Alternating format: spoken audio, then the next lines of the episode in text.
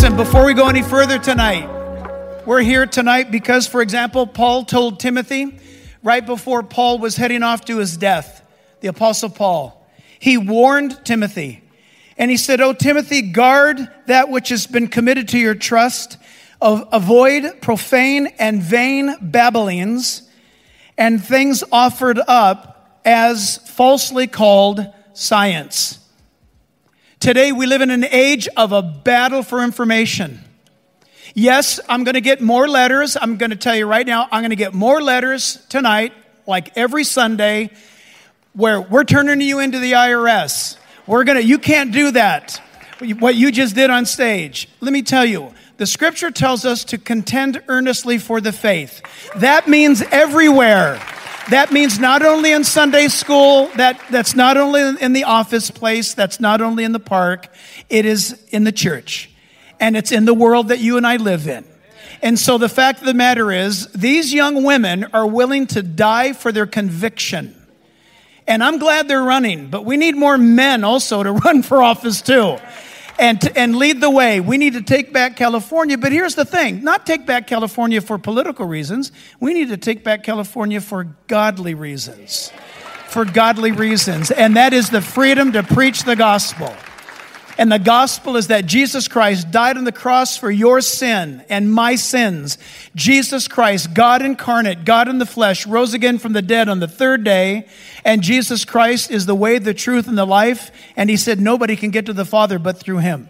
Jesus said, you must be born again to enter the kingdom of heaven. And so you make sure that you read your Bible. If you don't have a Bible, we'll give you a Bible. But you need to read John chapter 3. If these words I just said to you are strange, you need to read John chapter 3. That's Jesus' letter to you. And you need to give your heart to Christ and follow Jesus. And Lord willing, soon we won't need a California and we won't need an America because we'll be in heaven with Him forever. So until that time comes, I'm going to introduce tonight really a guest and yet a host. This brother of mine, we were separated at birth. Um, he, uh, is, he sits on the city council for uh, the city of uh, Thousand Oaks. He was the mayor of Thousand Oaks when all of the horrific shootings took place at that uh, at the bar and corral thing, borderline, borderline uh, bar. The whole catastrophe of that, and at the same time, remember the fires that were going on.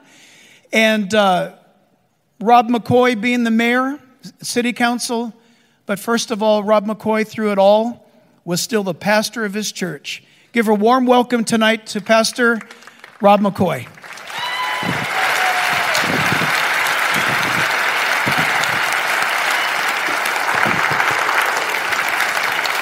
And um, not to mention that I think he might be in the future one of the soon coming governors of California if I have it my way. So, but that's something that's something we won't tell anybody about yet. Thanks. You Appreciate know what I'm going to do? I'm actually going to have you introduce our special guest. How's that? Whatever I you, frost your cupcakes. Yeah, all right. I, I got this. Oh, you do. Yeah. Well, first of all, um, stay here, Pastor Jack, because uh, I know our guest wants to talk about you, and he wants to do it in front. I front don't of want to. Too I don't bad. want to be talked about. I'm not asking for permission. He doesn't need an introduction, but I will do it anyways. He's uh, there's 2,100 chapters. Charlie Kirk, here he is. There he is.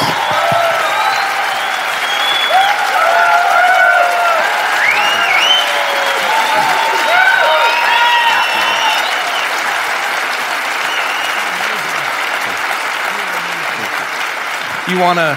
You were say you wanted to say. I left I him feel out like here for you to. something's up. No, we were just going to talk about you.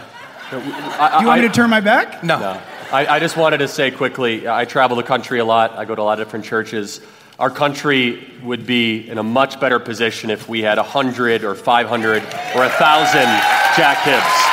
And he is courageous, he has conviction, and the kingdom and the country need more people and more pastors that stand up for truth like Jack Hibbs. So, Jack, Amen. God bless you, man. You. Thank you. God you. Thank you. Well, you wanted to sit down. I want to stand for a little bit. My back hurts.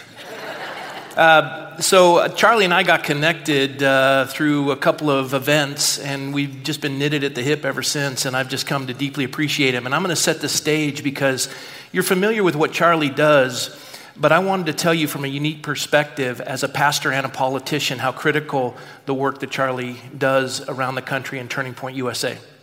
The church is anemic in this one sense that we, we love the gospel. That's not the anemic part, but we have truncated the gospel and made it myopic.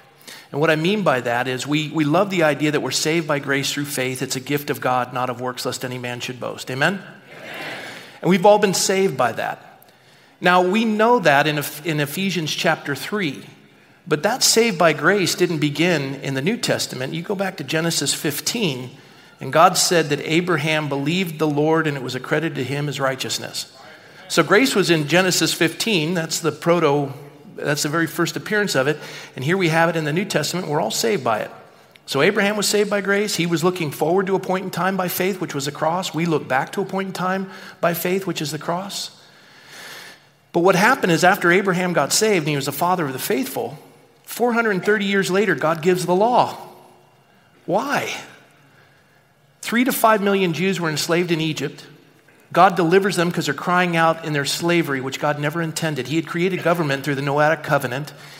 And so these three to five million people are delivered from slavery by 10 miraculous plagues, the last being the Passover, the, the angel of death passing over the lamb, and you know the story. They go into the wilderness after Pharaoh's army is vanquished in the Red Sea and drowned, and they end in the wilderness, which is a polite way of saying desert. And while they're there, their clothes don't wear out, their shoes don't wear out. Food is provided every morning in the form of manna and water. Where there wasn't water appears. And God even blows quail off course to feed them. 40 years. And then Moses goes up on Mount Sinai, and God gives him a downloaded moral app The Ten Commandments. First five is vertical, our relationship with the Lord. Second five is horizontal, our relationship with each other, where you see the cross. The fifth commandment is a flip because it's not only honor thy mother and father, the only one that comes with a promise you'll live long on the earth. It's to honor your father in heaven and to honor your mother and father because that's the, the order of family and the building block of, of society. He comes down the mountain, there's a party going on, golden calf, they're all in debauchery, and he brings the law.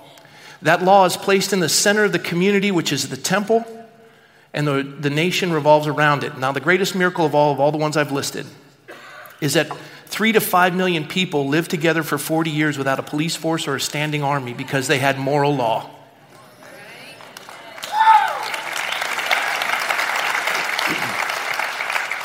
Now, the church in the last 50 years has abdicated its responsibility of educating its congregants to engage in the public square. We have become moral pietists. We think politics is dirty, but as Aristotle said, politics is the highest form of community. It, it, it, applies morality and sociability. What Charlie Kirk and Turning Point USA does that has been instrumental for me as a minister who understands the pulpit, but more importantly, the, the political side, where I'm waiting for the church to help, is that Charlie builds a bridge out of Galatians chapter 3, verses 23 and 24. The law is a school teacher to point us to Christ, and it keeps us safe until faith comes. So he has a secular organization that invites every realm of young people, and some of you are going to take issue with who participates in Turning Point USA. Don't, because he provides them the law so that they can come to faith. What he does is political, the byproduct is spiritual. Welcome with me, Charlie Kirk. Thank you. Thank you. Thank you. Thank you. And it, it, excellent, Rob. Super well said. And well, thank Rob, you has been a, an amazing mentor to me personally, and uh, it, it's incredible to see how few pastors have courage in this broken culture. And Jack and Rob are two of them. And when I visit some of these churches and I confront you know, some of these pastors as, as lovingly as I can, I say, what's it going to take? Is it going to take 4,000 abortions a day for you to speak up? Is it going to take drag queen story hour for three year olds for you to, for, to speak up? Is it going to take you know, for them, for the church to be totally shut down for you to speak up? And I, I wonder where's the line that's going to be crossed for. Unfortunately, there's two ways to organize the thinking of it, which is part of the church is basically they're silent because they don't know how to react. Right. And, and they, they've been taught that Christianity and the church should be absent of politics, which is wrong. It is incorrect. The other part is, and there's a faction of this, which is they're complicit in it, is that they believe in a almost a Christian Marxist worldview, and they conflate wrongly the, the teachings of love and tolerance of sin. And they conflate them in a, in a very dangerous way. And, an example would be where you see the, you know, some of these churches come out and they say, without saying any names, and some pastors, and they say, well, it's not our position to take a stance on life or abortion. And, and I ask myself, what on earth would you take a stance on, if anything, then? You are the moral center of a community. And if you can't take a very simple stand of when human life begins, why should we trust you with anything else from that point forward at all?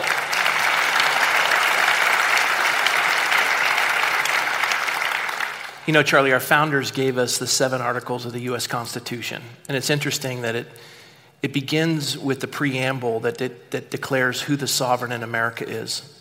And every nation has a sovereign. In America, the sovereign is the first three words of the preamble we, the people. But every sovereign needs a counselor. The president has his cabinet, right? Kings have their counselors. Our founders understood after they gave us the seven articles of the Constitution that didn't give us any rights, it protected the rights given to us by God.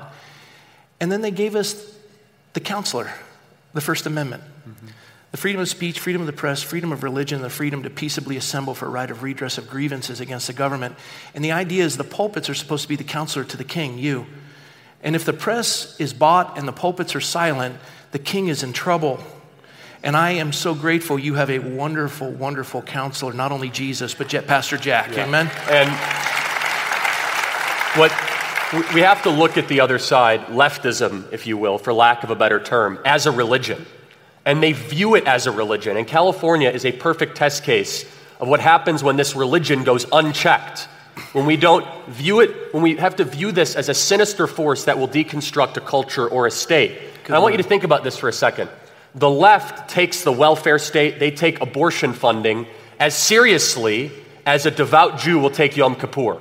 If you dare take away abortion funding to a leftist, they will protest. They will march in the streets as if you were going to take a religious for a religious Jew the holy a religious Jew the holiest day of the year out of their capacity to do it. They view this religiously. And so then I, I'm just amazed, but I'm inspired by churches such as this, and they're starting to pop up more and more because it's going to be the church, which I believe is the sleeping giant in this country, that will be awakened to actually fix this.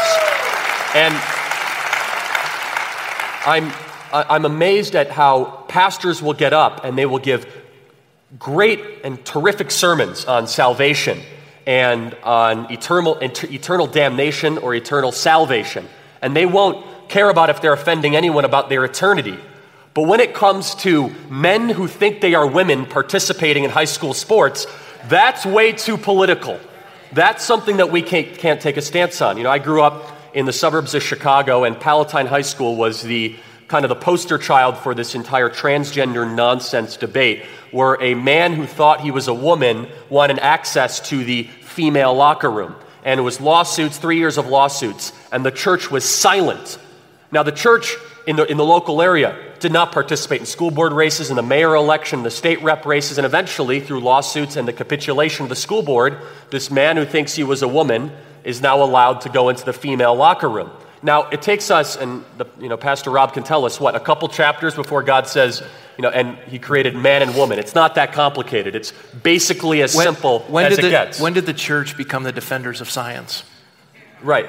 And two genders, right? There's you only, can laugh at that. Thank you. And there are only two genders scientifically, Amen. biologically, realistically, spiritually, and theologically. It's, it takes if, if you believe there are more than two genders, you must have a doctorate degree from a California university to believe something that silly. You must be taught that. It's not self it's not self, self-evidentiary. And but what what is the goal of the modern left? And I hope this can make sense for everyone here. And we have to boil it down as simple as this. There's one side that wants to create chaos, and one side that wants to bring order from the chaos. Everything the left does seeks to create more chaos. Open borders create chaos by definition. Creating racial tension creates chaos. Having people confused about their gender from a young age creates chaos.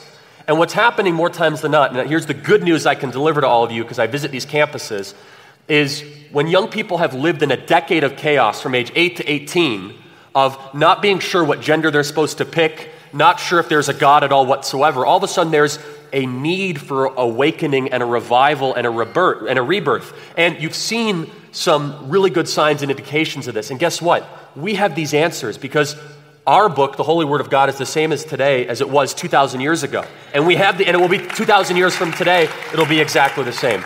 Is that first there was the Word, and the Word tells us what, what the Word tells us how many genders there are, how to interact with our government, how we should interact in marriage, how we should interact civilly. And yet, immigration, you, immigration, borders, rule of law, sovereignty. Yet, if you ask a leftist, what is your reference point? Every single one of them will give you a different answer. Well, they might say it's the Communist Manifesto. They might say it's the Rachel Maddow show. They might say, they might say it's NPR. They might say it's the LA Times. Where, if you, if you think about it, if they do not have a central reference point, like the word, that's why they're so confused. And confused people try to create more confusion and more chaos. And so we as Christians have to look at a secular world that more than any other time, I think, in the history of this country, is breaking under the sin of pornography, the addiction of drugs, and the brokenness of divorce, and people that are just waiting for the order that the Bible and the Word can give. Is that each one of you can offer not just eternal life to individuals that are suffering and confused, but you can give them very specific rules for their life that will say, here's some order to the chaos that you might be believing in. You know, that you might be living through. You know, you, you touched on that, Charlie, because as, as we looked at it earlier with the temple being in the center of the community and then three to five million Jews living without a police force or a standing army because the moral law was brought. What's interesting is you get to 1 Corinthians chapter 6 and it says, You're the temple of the Holy Spirit. You, and and, and when, when Jesus took his disciples up to Caesarea Philippi, the headwaters of the Jordan, long journey from Galilee, he gets up there and it's a park like setting if you've ever been there, and every god and goddess has a temple built by every culture. So it's a cacophony of noise of all these people worshiping Bacchus and Aphrodite, etc. And in the midst of the cacophony of noise, Jesus says, Who do men say that I am? And they say, Some say you're John the Baptist, others say, like, But who do you say that I am? And Peter says, You're the Christ, the Son of the living God. And Jesus says, Blessed are you, Simon Barjona, for flesh and blood has not revealed this to you, but my Father in heaven. And upon this rock I'll build my. No. No, no, no. King James said church. Tyndale and the Geneva Bible and the original translators of the Masoretic text said that assembly.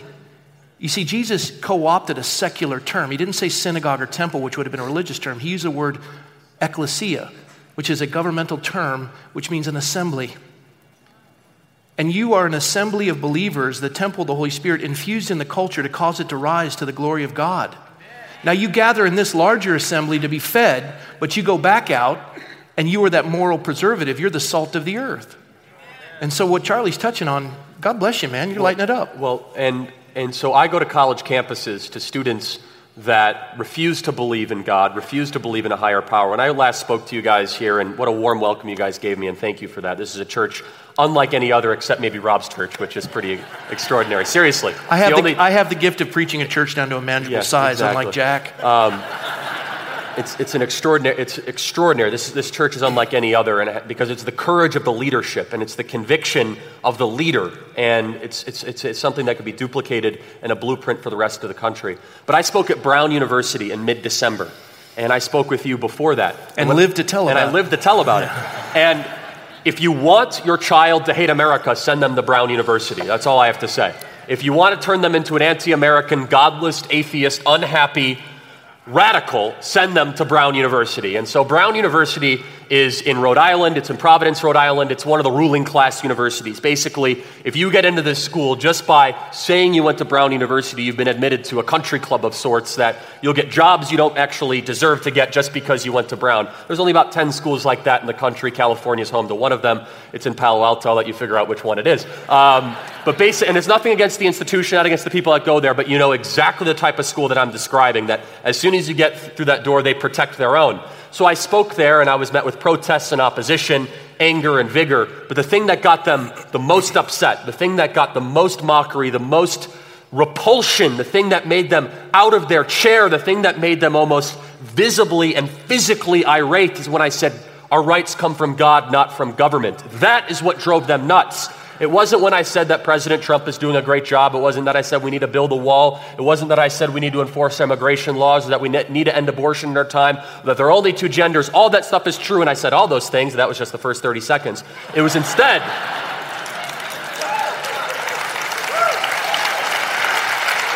I like it. Instead, it's when I said, Where do our rights come from? Because when I say where our rights come from, which John Locke recognized, right. which our founders were inspired by, and our entire framework of government is designed around, all of a sudden I'm admitting to the brown, hyper entitled leftist Marxist, you're not the most important person in the world. You're, you actually don't matter as much as he mattered and what he did for you mattered. And that admittance was met with and I kid you not, a visible repulsion. Now, why? Well, it's because they might not be able to continue to live the way that they think they should live.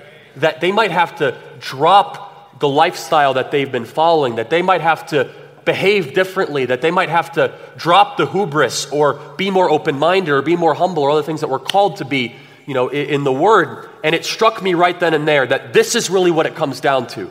All of this matters the fight for life, the fight for basic biological standards, the fight for school choice, the fight for taxes, the fight for sovereignty, the fight for borders. However, if we don't recognize this is a spiritual war first and foremost, that they are fighting for the abolition of a belief in the divine, then we're just arguing X's and O's when there's a much bigger picture at play here.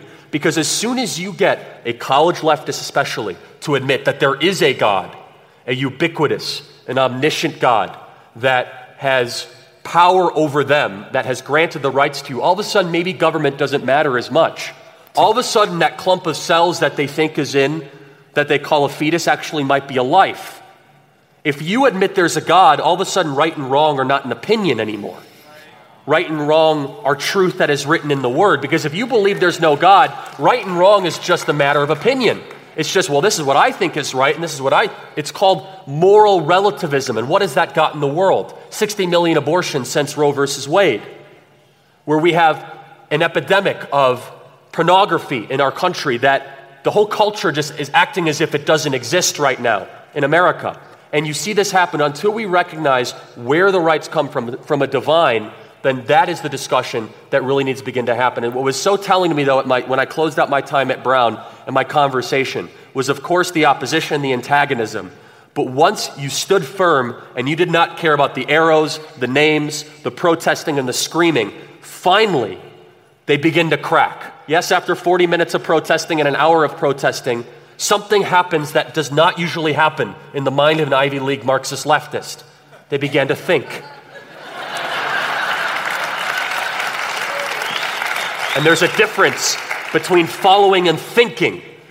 And God gave us a heart, but He also gave us a mind, analytically and rationally. And if you rationally look at leftism, you will come to the same conclusion that it is a force of cultural chaos and destruction that will destroy everything that it comes in contact with. Chaos and order, remember that dichotomy. Everything they stand for is about creating more chaos. Now, why else do they want chaos? When you create chaos, it's a great excuse for totalitarianism.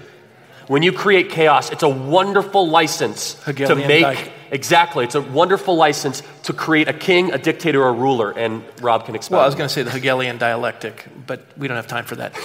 Uh, Charlie, when you go on these campuses, and I imagine one of the struggles with young people, and I think it's difficult for the church to reach young folks, and especially with a conservative message, because their concept of freedom is different than really what the scripture says freedom is. Um, this is such an important point. now, I, let me just preface it by saying in the stairwell of the law school at, at Harvard, and they've been doing it since 1911. They say the law is the wise restraints that make men free. So you apply restraints towards evil in order to pursue excellence. But the younger people, and especially the schools that are indoctrinating them, dictate freedom in a separate way. Why don't you touch on that? a, it's a conflation of terms.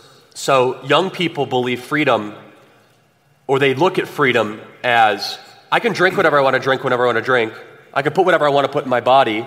I can do whatever I want sexually at any time. I can use whatever word I want to use. I can go to whatever website I want to use. I can stay up as late as I want to stay up. That is bondage. You will not be a productive, happy, or fulfilled person if you do that for one day, one year, or one decade, or a lifetime. Now, the lie that we teach, teach young people, and we allow this to pass by, and we allow this to pass by without countering, is not only we have to say what is easy is not necessarily good for you, but what is good for you is sometimes difficult. What I find when I find these 18 and 19 and 20 year olds is younger and younger, and those of you that have high school kids are going to nod in agreement, is that the sin that, w- that was impermissible for me as a high schooler is all of a sudden widespread for a 12 and 13 and 14 year old. Yeah. I'm talking about drugs that are more lethal than ever. I'm talking about access to mobile technology that we, and I, only went to high school eight years ago. I'm talking about websites that would have been forbidden from any sort of person to visit. All of a sudden, you're seeing young people dive into more dangerous and dangerous pervasive sin at a younger and younger age. By the time they're 18 and 19, you have a miserable generation. This is why suicide rates have gone up so alarmingly. It's, it's really interesting when you look at the epidemic of suicide in America because suicide is a unique first world problem. If you look at the poorest countries in the world, their suicide rates are much lower than our country. It would be the exact opposite, you would think, right? They, they sometimes don't have access to medicine, food, clean drinking water, yet their suicide rates are so much lower, and they keep. Why is that? Well, it's because the reason that people choose that unthinkable choice sometimes is because they think freedom is the freedom to continue to indulge in whatever they want to indulge, however they want. And somehow, at the end of this tunnel, if I just take one more hit and I just visit this website one more time, if I stay up to 5 a.m. one more time, that will bring me happiness. But what the Bible tells us, and Jesus said this so clearly, it's freedom from that sin, it's freedom from that addiction that will bring you actual liberty, the liberation from that bondage. And that's the message that young people are waiting for every single day.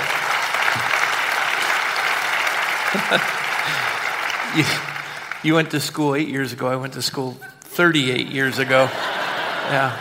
Uh, now, with this idea, the Apostle Paul, and he wrote this uh, in Galatians, he says, Stand fast, therefore, in the liberty for which Christ has set you free. And when he wrote that, he wrote that in prison. Now, liberty can come even though you're having to contend with culture. Liberty, in a sense, means doing the right thing. And, and I, I look at liberty and morality as, as equal. In a sense, morality is not doing what's wrong. So I'd say this is a room of moral people. You don't do what's wrong. Most of the time. but character is different. Character is doing what's right. So if your child comes home from school and says, Mommy, Daddy, all the kids in the school called Susie fat, but I didn't. You'd say, Well, that's the moral thing to do, but where's your character? And they'll say, What do you mean? Why didn't you tell the other children to stop it? Now, when the body of Christ starts getting character, and what I was touched by in the back room talking with Charlie is, he's, I think you're the most visited citizen to the White House in the United States. He wouldn't say that, but it's true. The president looks at his tweet every morning, which is kind of exciting. I wish he'd tweet about me. That'd be really tweet, sweet. But when we were back there, the, the thing that Charlie and I hear continually is this caustic approach to the president. That they don't like the way that he, his mannerisms and the rudeness and the things of that sort. But you touched on his kids and the fact that he enforced a moral law raising them. You can't, yeah, Yeah, you can't fake good kids. And I've had the amazing opportunity to But get to- contrast it with some of the Christian families you've run into. Sure. You- that was profound. and I'm going to say it as, as, as lovingly as I can with, I without love it. trying to offend anyone. But- I'm going to stand up because I'm old. Um, Dur. I got, I've, I've got, I've gotten to know Don Jr., Ivanka, Eric, Tiffany, and Barron a little bit, but the other four quite well. Um, you can't fake good kids. That's what I've learned from my travels and from my numerous experiences uh, since starting Turning Point USA and dealing with Yeah. students and dealing with kids. The president had a couple rules for his kids from a very young age. First and foremost, if you need to reach me, it's one ring, I'll always pick up the phone. I'm immediately accessible. And every single kid, every, Ivanka, Jared, uh, Ivanka, Eric, and Don, to a T, will tell you they needed to reach their father. It's one ring straight to him. No matter if he's in the most important meeting, developing the most important building in the world, direct accessibility. And he had three very big rules for his kids no drugs, no alcohol, no cigarettes. Three rules and he imposed it from a very from a very very young age and he was intentional with raising three i think out, outstanding citizens of the world that have been so unfairly treated by our media by the way and you look you juxtapose these three outstanding citizens with other people that serve under we'll just end with that Yeah, so good. that's all i have to say with that however um, I, what I, the, the zero tolerance policy that the president always had for those three things in particular, and he would repeat it no drugs, no cigarettes, no alcohol. Um, and I, I think, you know, people say, they say, well, Charlie, I don't like the president's tweets. I don't like uh, his candor and his tone. And Rob has a very, very good response to this. And I'm a little bit fatigued answering this question. But I ask myself the question I say, so George W. Bush probably was more of your, you know, your tone. Yeah, I, I liked him. He was always smooth. How many times did he speak at the March for Life? No, never. None. He was married to a pro abortion activist. Who appointed better justices, George W. Bush or Trump? Not even close. We have John Roberts under Bush, who's questionable at best. We have Gorsuch and Kavanaugh, and 187 circuit court judges. Who cut Planned- uh, funding to Planned Parenthood? Trump. Who expanded it? George W. Bush. Who actually took on the Iranian threat and killed Qasem, Sal- Soleimani? President Trump. So, Who what- moved the embassy? who moved the embassy to Jerusalem? Who recognized the Golan Heights? Who cut the funding to the Palestinian Authority? Who has signed executive orders for religious liberty and has his vice president pray over him almost daily? A very godly man, Mike Pence, who I've had the opportunity to spend time with. And so I get a little fatigued in answering this question, but here's the analogy I always use America was drowning under bipartisan ruling class rule. So if you want to know how America's divided, it's not right versus left, it's ruling class versus working class. Okay? The ruling class is both parties. You don't have to explain that. We're all from California. Okay, yeah. but we were drowning in the middle of the ocean under the ruling class. And finally, there is a light that came in the distance of a helicopter that was going to rescue us from the middle of the ocean. And we get rescued, and the person finally we can breathe again. And we look up, and the first thing we ask to the person who rescued us is, Oh, I remember you. I don't like your tweets very much. You're breathing, you're living, you're able to advance, you've been resuscitated and revitalized. And you look at the person that might say something that you might not find favorable, and someone, and you say, Well, you know, yeah, thanks for that whole life saving thing. Thanks for that, you know, I'm able to continue my life, but your tweets don't really check out with me. And I say to myself, is a smooth politician who lies to your face and continues the destruction of the family and the country something that you vastly prefer, or someone that biblically might embody Samson, and Rob will be able to articulate this very, very well, who was called by God in an unusual time for a very specific purpose and mission to save a gift and a blessing from God. That is someone that I want fighting for us. Talk about Samson. Okay. I'm supposed to give him segues to talk, and he gave me one. That's really sweet. The Lord gave me this picture because uh, we travel the country. We've, I've spoken to over 20,000 pastors across the country, trying to awaken them to move the 60 to 80 million evangelical Christians. Half of them aren't registered to vote, and of the half that are registered to vote, only half of those vote in a presidential election, 12% non presidential. It's apathy. And, and I get a pushback. I can't vote for a man who's been three times married and twice divorced. And I say, look, fine. And, then he's caustic on his Twitters, and I hear it all the time. It's moral pietism. And I say, well, that's fine, but just make sure you take Samson out of the hall of faith. And they say, what do you mean? I said, name one moral thing about Samson's life. He was in a prostitute's bed all night, and the Spirit of the Lord came upon him. I can't teach that in Sunday school. Not once, but twice. He went to pay off a gambling debt, and the Spirit of the Lord came upon him. And his downfall was women and his iconic hair. I'm not going to go any further with that, but my point is this why is he in the hall of faith in Hebrews 11? Why would God pick a guy like that? Judges 14:4. What Samson's parents didn't realize, Manoah and his wife, and by the way, Samson and Jesus are the only two babies in the womb prophesied by God before they were born to lead God's people. And Samson was raised with a Nazarite vow. He was homeschooled. Wait, wait, wait. You're not going to like the eh, second part of this. He went off the rails because the very first words recorded out of his mouth were, That Philistine woman, I want her, go get her. So watch the homeschool thing. My point is this. My point is this. Why would God choose him? Judges 14 4. What Samson's parents didn't realize is God was seeking an occasion to move against the Philistines. Samson was willing to do what God's people weren't confront the evil in their culture. Now, there's seven mountains of cultural influence arts, entertainment, media, business, politics, religion, education, and politics. family. And of those seven mountains of cultural influence, there's a currency in each one of them. In politics, it's winning elections. In media, uh, in arts and entertainment, it's selling movie tickets, etc. So let's look at moving that culture, and let's look at the current president.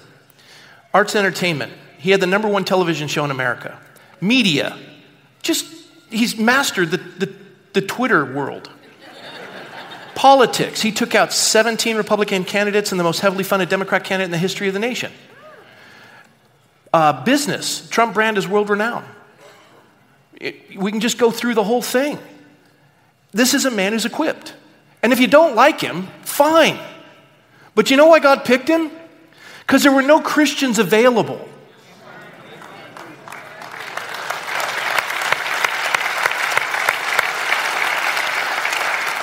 Now, some of the candidates running were Christians, but were they equipped in every mountain of cultural influence?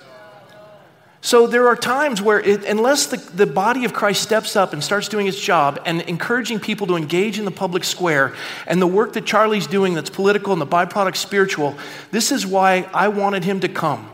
Jack invited me to speak. You don't need to hear from me, and I'm going to shut up in a minute. I wanted him to speak because this is critical. We need to infuse this next generation with moral knowledge. They'll come to faith, but the law will point them there. Support this man. Charlie, you got a podcast, The Charlie Kirk Show. Yes. I've subscribed to it already. If you haven't, the last time we were here, you guys took the show to number three because you signed up on it. That is true. And so, Tell them how to do it. I, I, will, and then we do want to get to, to, some questions. We're not done yet. I know we're not done yet. So, not, um, I, we got to no, hurry though. Just, I want to thank you guys for the blessing you guys gave me last time. I, I mentioned it. So basically, I have a podcast comes out three to four times a week. Uh, interview everyone from the vice president to uh, Ben Shapiro to Senator Rand Paul to Senator Ted Cruz. Uh, some great content on there, if I may say so myself. Um, but I, I, plugged it. I asked you guys to look it up on your phone on the podcast app, and we beat the New York Times for like five days straight, just this room. So um, for those of you, for those of you that helped, you guys can make sure you're subscribed or help your friends subscribe. But if you guys would do that today, it's a huge blessing to me. Each one of your phones can do it, and it's free of charge. So thank you very and much. And one more thing, tell them this is really cool because I have a copy of it already. Tell them about your book. oh yeah. Well, uh, I, have, I have a book coming out uh, in early March. Oh my goodness, two weeks from now. Uh, the president's endorsed it, which we're really excited about. Uh, I could do a whole speech on this, but it's called MAGA Doctrine: The Only Only Ideas That Will Win the Future. I make the argument that the Trump movement cannot be a moment; it has to be a movement. That what he what he has done is a fundamental recalibration of ideas that we otherwise would not be considering at all whatsoever on trade and immigration and foreign policy and endless wars, standing for life, impartial judges. And so I actually analyze and develop what his doctrine is philosophically. Uh, so it's available, available for pre-sale. That is not uh, free of charge. That, that is a charge. But if you guys are looking for uh, some way to help, be, help me get on the New York Times bestseller list, which we might do, if you guys, uh, I'll help out. You guys can order it for pre-order, MAGA Doctrine. So Amen. thank you for the shameless plug opportunity. Rob. Hey, that's so. my job. All right. Uh, we, we're going to do some questions because we got about, what, Eight, We'll, 17 we'll, minutes? We'll go till they kick us off. That's, Yeah. No, time that- is always no. a sug- it's a suggestion. You gotta. And and look, I put my jacket on so I can be like you guys. So you guys, here's the rules to the questions. Um, you're going to ask your question. You're not going to make a statement. Put a caboose on the end of that train. Okay. And if you're going to make a statement, then the guys in the sound booth are going to cut you off. Ask a question and let it be answered, okay? Second thing is, uh, this is a church gathering. This is a 501c3 religious assembly. And if somebody's here to disrupt a religious gathering, you should know that it's a federal offense. And there are federal and state officers and local officers here present. So we, we love all of you. We love all of you, but the rule of law is the will of God. And if you get arrested, look, we made a big mistake one time. We had a heckler who started over here in this section, started screaming Allah Akbar, and security took him out sideways. Then the, then the police asked me if I wanted to press charges, and I gave him the gospel, and um, we didn't press charges, which turned out to be a huge mistake. Nine months later, he was arrested in a terrorist scheme. So we take this very seriously. So um, we'll visit you in prison, we'll send you packages. But that's, that's the rules. Man, you even got me nervous. I'm going to go. I, Okay? All right. So who wants to ask the first question? You want to get a microphone? Joel, do you have the mic? he's all set. Okay, Phil you go. Donahue, go get him. That's a joke for the older people. You might want to get a microphone that works. Democrats always go after the Republicans. So, for instance, they get Republicans thrown out of office. You know, the Bidens quid pro quo. He actually admitted to it, but nothing happens to him. But to Republicans, they lose their seats or get thrown in jail. Look, I, I mean, I, I talk about this quite often. There's, we don't have a justice system in our country right now, unfortunately. And hopefully, Attorney General Bill Barr can get this sorted out. Uh, what's happening to Roger Stone is one of the great injustices that I've seen in, in recent memory, where you have Andy McCabe, James Comey, John Brennan, and all these others that have had, Andy McCabe in particular, that has had criminal referrals be totally dismissed, and Roger Stone that's facing anywhere between seven to 10 years in prison.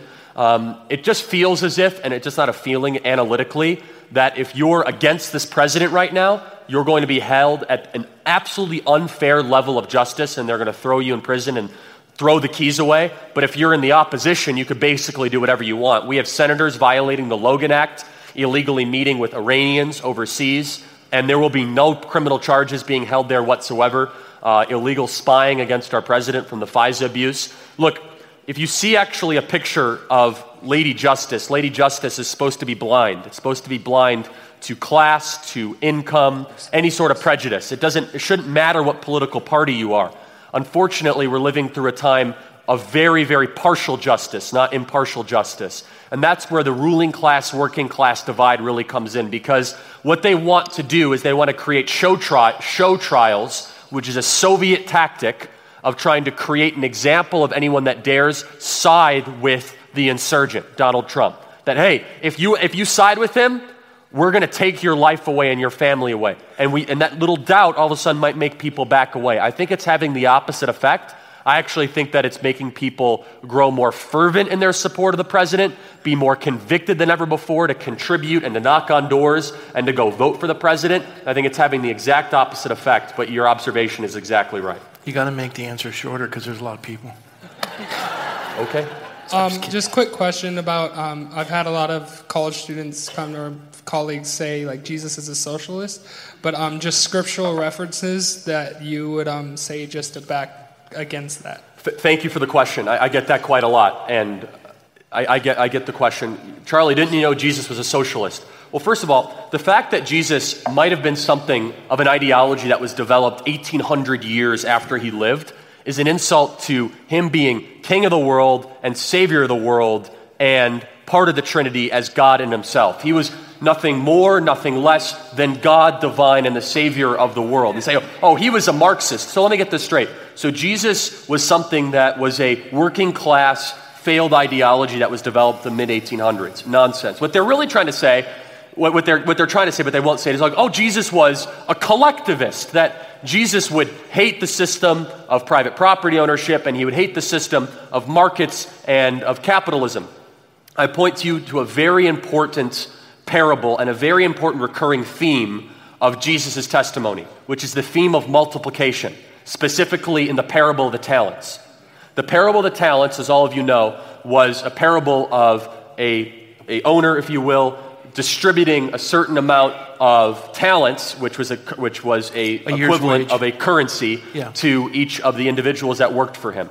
And the individual that produced the most from the original deposit, if you will, or the original investment, was most pleased in the eyes of the owner. And the individual that produced marginally, but somewhat, was somewhat pleased. But the person who did nothing with the gifts that they were given was basically said they would be put into eternal damnation. It was one of Jesus' most harsh repudiations of action in the entire four Gospels. And to kind of sum it all together, though, you have to ask yourself the question what system allows the people in the body of Christ to multiply most effectively for the kingdom?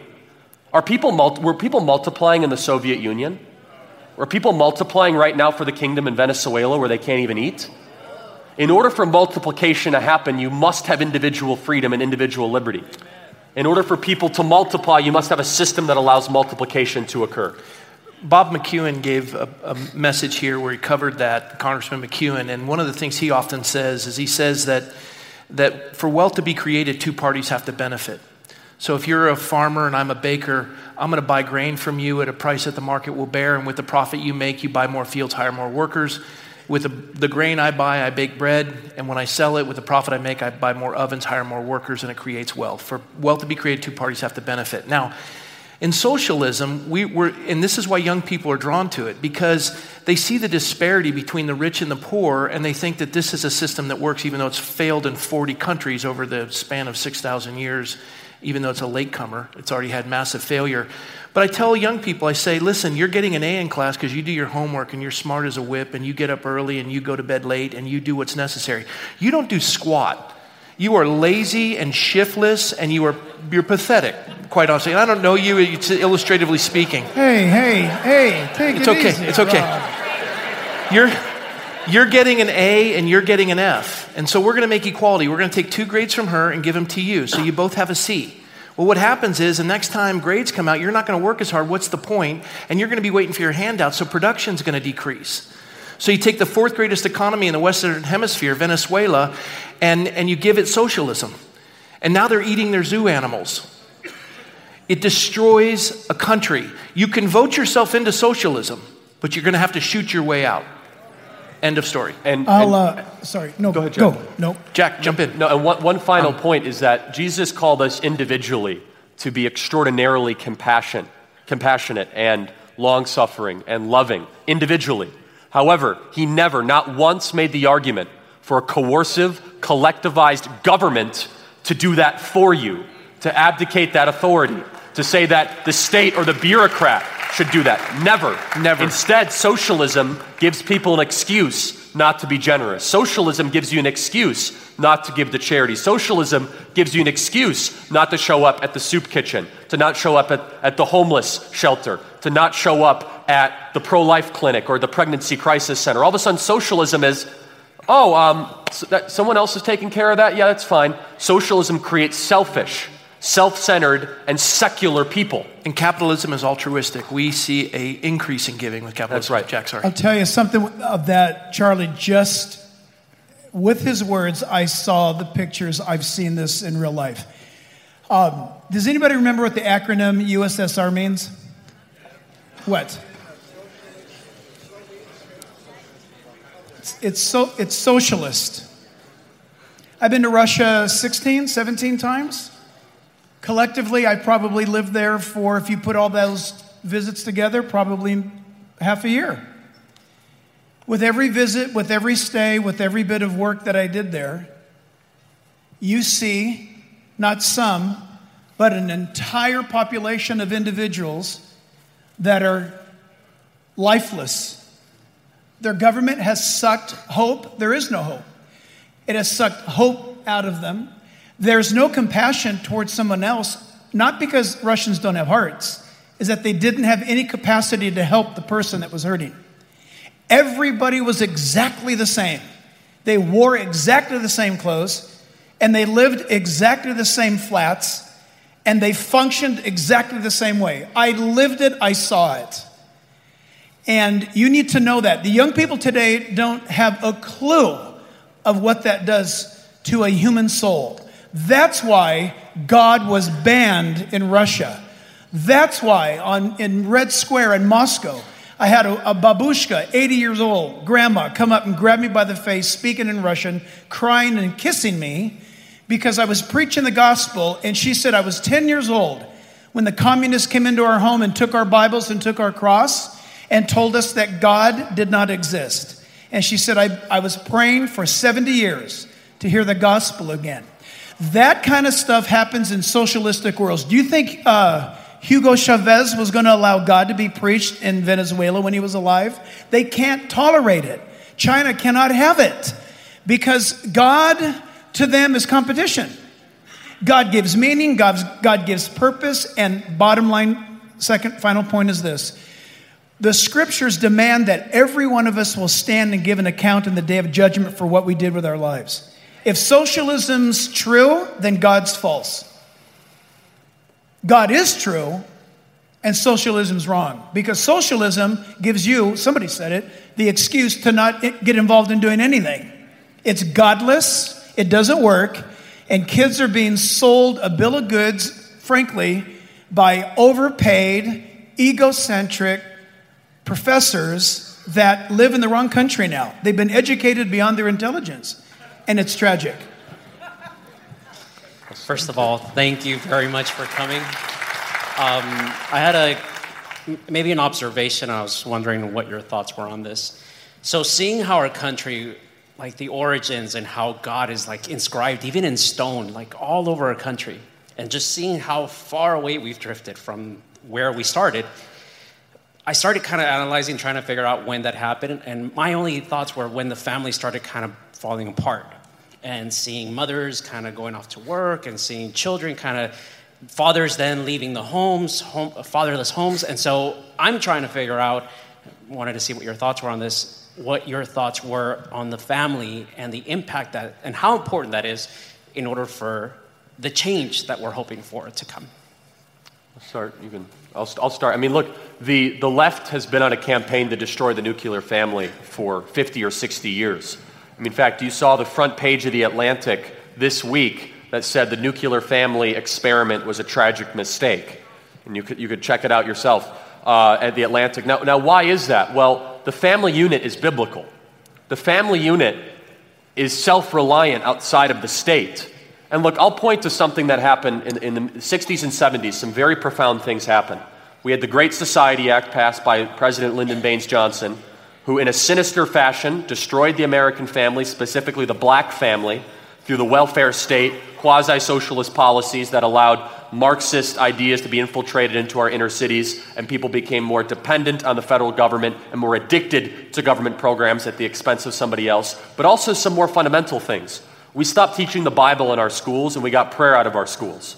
And so I'm waiting for revival to happen politically to point spiritually, and we should be unapologetic in talking about this. And even some Republican Christians disagree with me on this because they point to a false talking point where I say that we should pass federal legislation that if you receive any money from the federal government, you should teach the Bible in public schools. And now people say, well, Charlie, what about separation of church and state? Now I say, wait a second. I'll get to that second.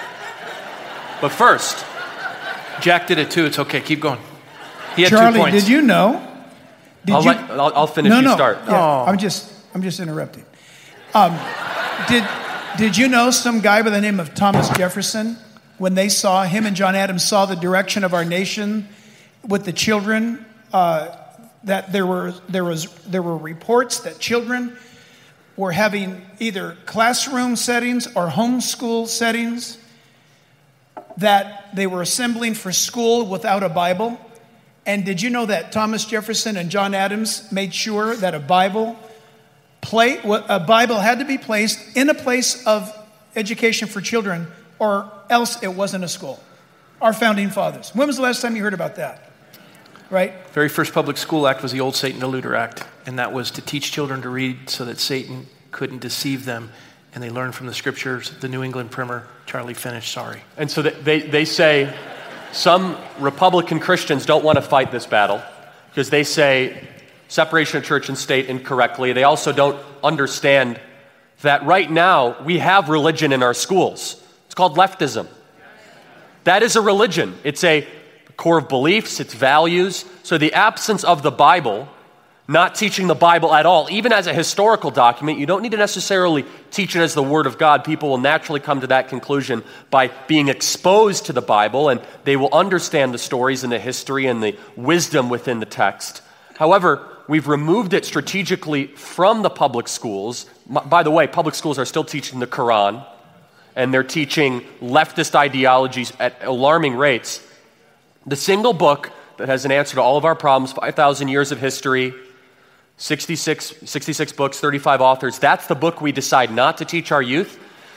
You look at the 1960s and 70s after the greatest generation, you had the sexual revolution, you had the attack on Christianity, you had the wrong ruling of Roe versus Wade, which has been a 50 year crusade on the destruction of the American culture. And it has to be the church that will rise up in revival against it. Amen.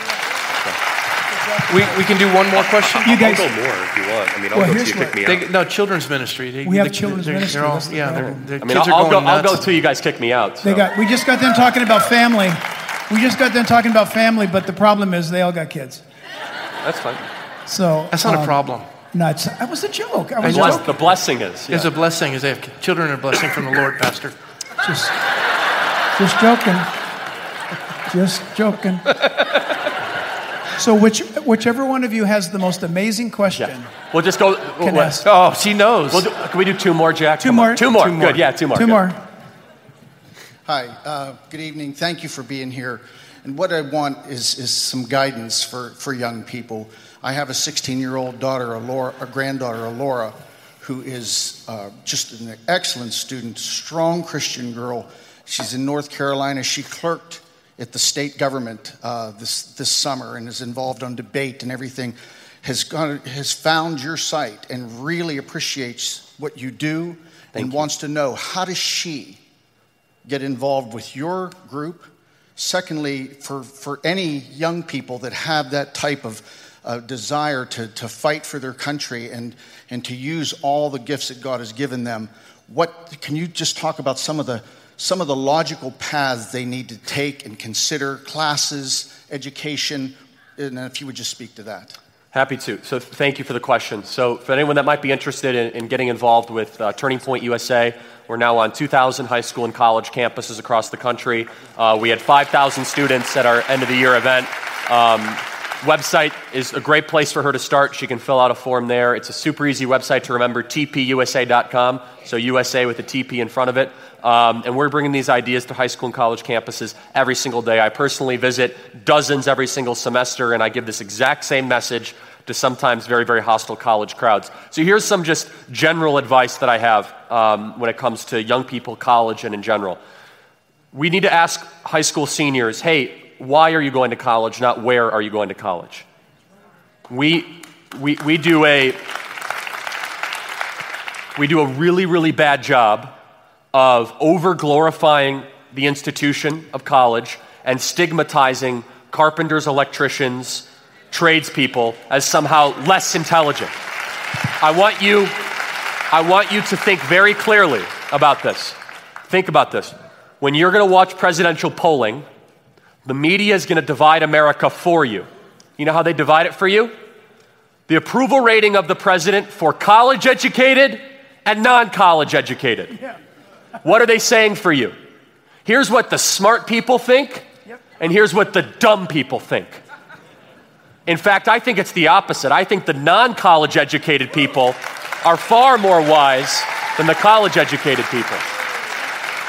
What that subtly and subliminally does to parents out there is they say, I don't want my kid to ever be in the non college educated category.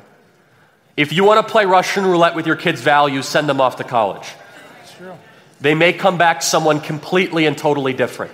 If they want to be a lawyer or a doctor or something very specific, and they got into a very good school that is financially realistic for you, then college might be the best option for you. We have way too many people going to college in America. Like 90% too many people going to college. It should be about career preparation, not ideological exploration. And people all the time, they say, Well, Charlie, where is my kid going to get knowledge? If that, if your child sat down and watched every single PragerU video, they would be infinitely more wise than the professors that would be teaching them on the universities. In closing, as I, know we got children's ministry, I don't want to get in the way of that. But look, there, there's a lot of advice I give to young people. I'm a contrarian, I'm a radical with this way, which is have your children divest from social media at the youngest possible age. And uh, this is somebody who has millions of followers on social media, and I rely on social media to get my message out. So maybe pick one social media platform that you'll have for your kid. Maybe. I, I only have one. It's just Twitter. My team manages the rest. It's been one of the most liberating things I can possibly describe to you. I don't have Instagram. I don't have Facebook. I don't, and all of it. Gone. I just do Twitter because just, there's a special relationship with Twitter, and I just really enjoy it. But seriously, the amount I talk to young people all the time, especially young women, I say, What are you most anxious about? Social media, social media. It's the driver of comparison, it's the driver of bad behavior. I say, You don't need to have it. It's not mandatory. And I know that's a radical, radical idea. And the other contrarian idea that I have for young people is to really consider taking a gap year before going to college. Um, taking one year to, if there's something you're really passionate about, I guarantee you, the size of this church, there's an expert in this church that is in that field. I am, ex- I am passionate about media. I'm passionate about cars. I'm passionate about plumbing. I'm passionate about the trades. Find that person in this church. This is the young person I'm talking to right now. Look at them in the eyes. Dress not how you might dress like this. This is fine, nice. Look at them in the eyes and say, You don't have to pay me. I'm deeply passionate about what you're doing. Will you allow me to study under you and mentor under you for one year for no pay? I will do whatever you ask because I'm passionate about this thing. Please give me a chance. And in a church community, they probably will say yes. You will learn more in that one year about either your, you might not actually be passionate about that thing after like two months. That's a really, really good thing to find out. Guess why? No debt, right? No sorority or fraternity you had to rush of people that call you, call you friends and they're really not. You don't have to go through any of that, right? Or you actually might find that is something you're passionate about and you're learning from an expert and you're learning for free. In one year, you will be 100 times more qualified than someone that went to University of Southern California studying that same thing.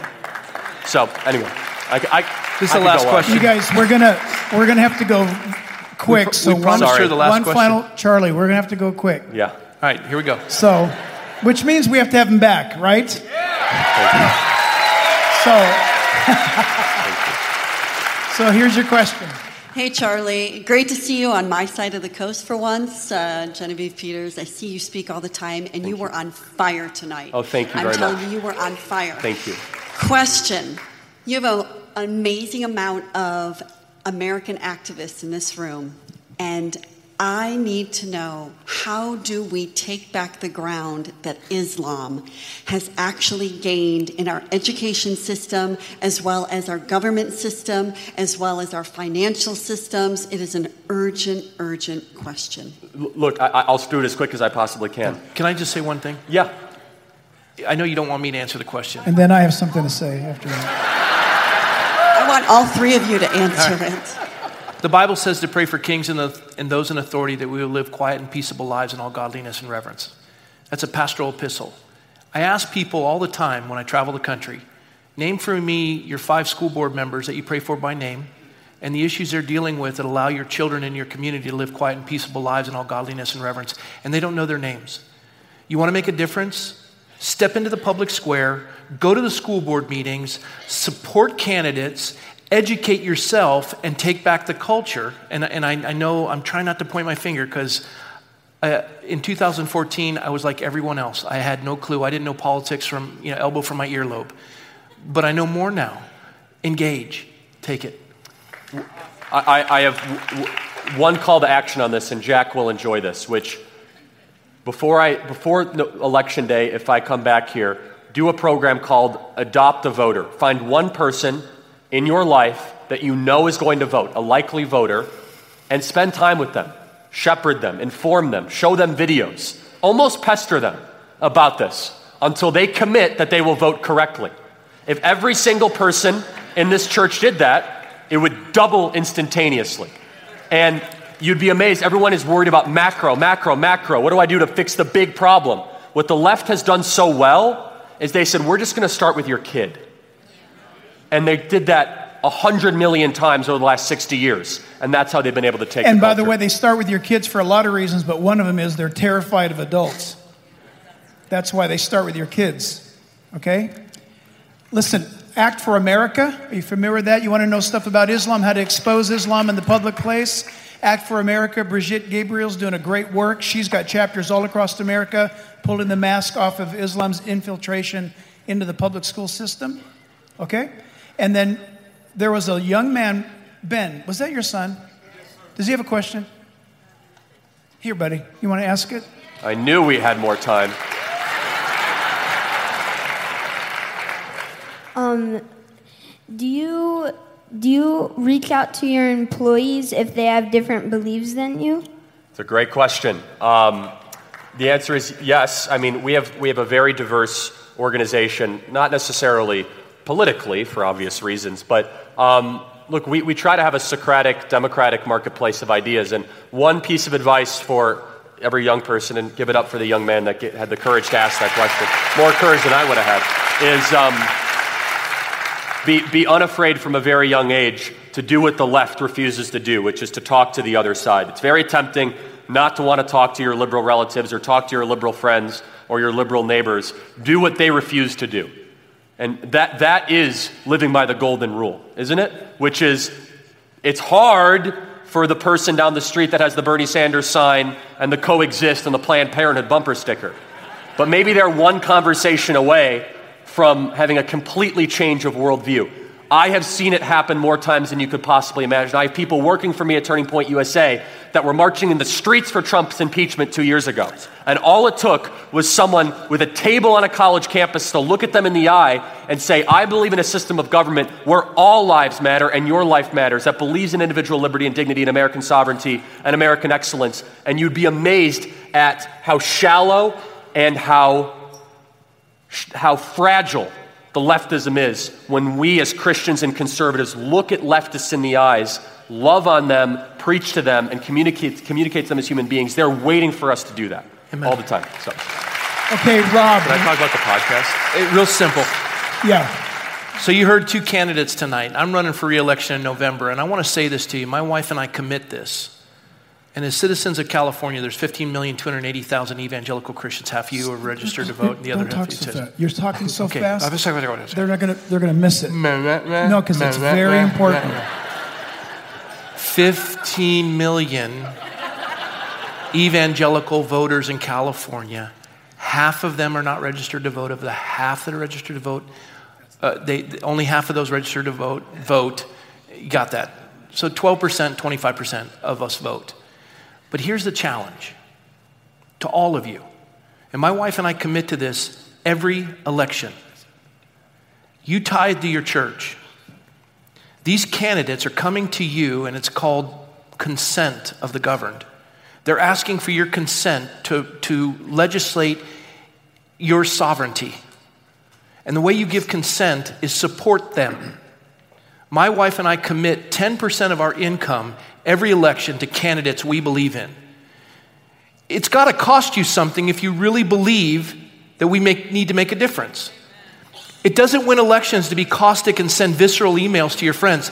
Walk some precincts, host a coffee, put out a yard sign, and contribute to the candidate. And if that is offensive, then don't complain because that's how you win elections. God bless you.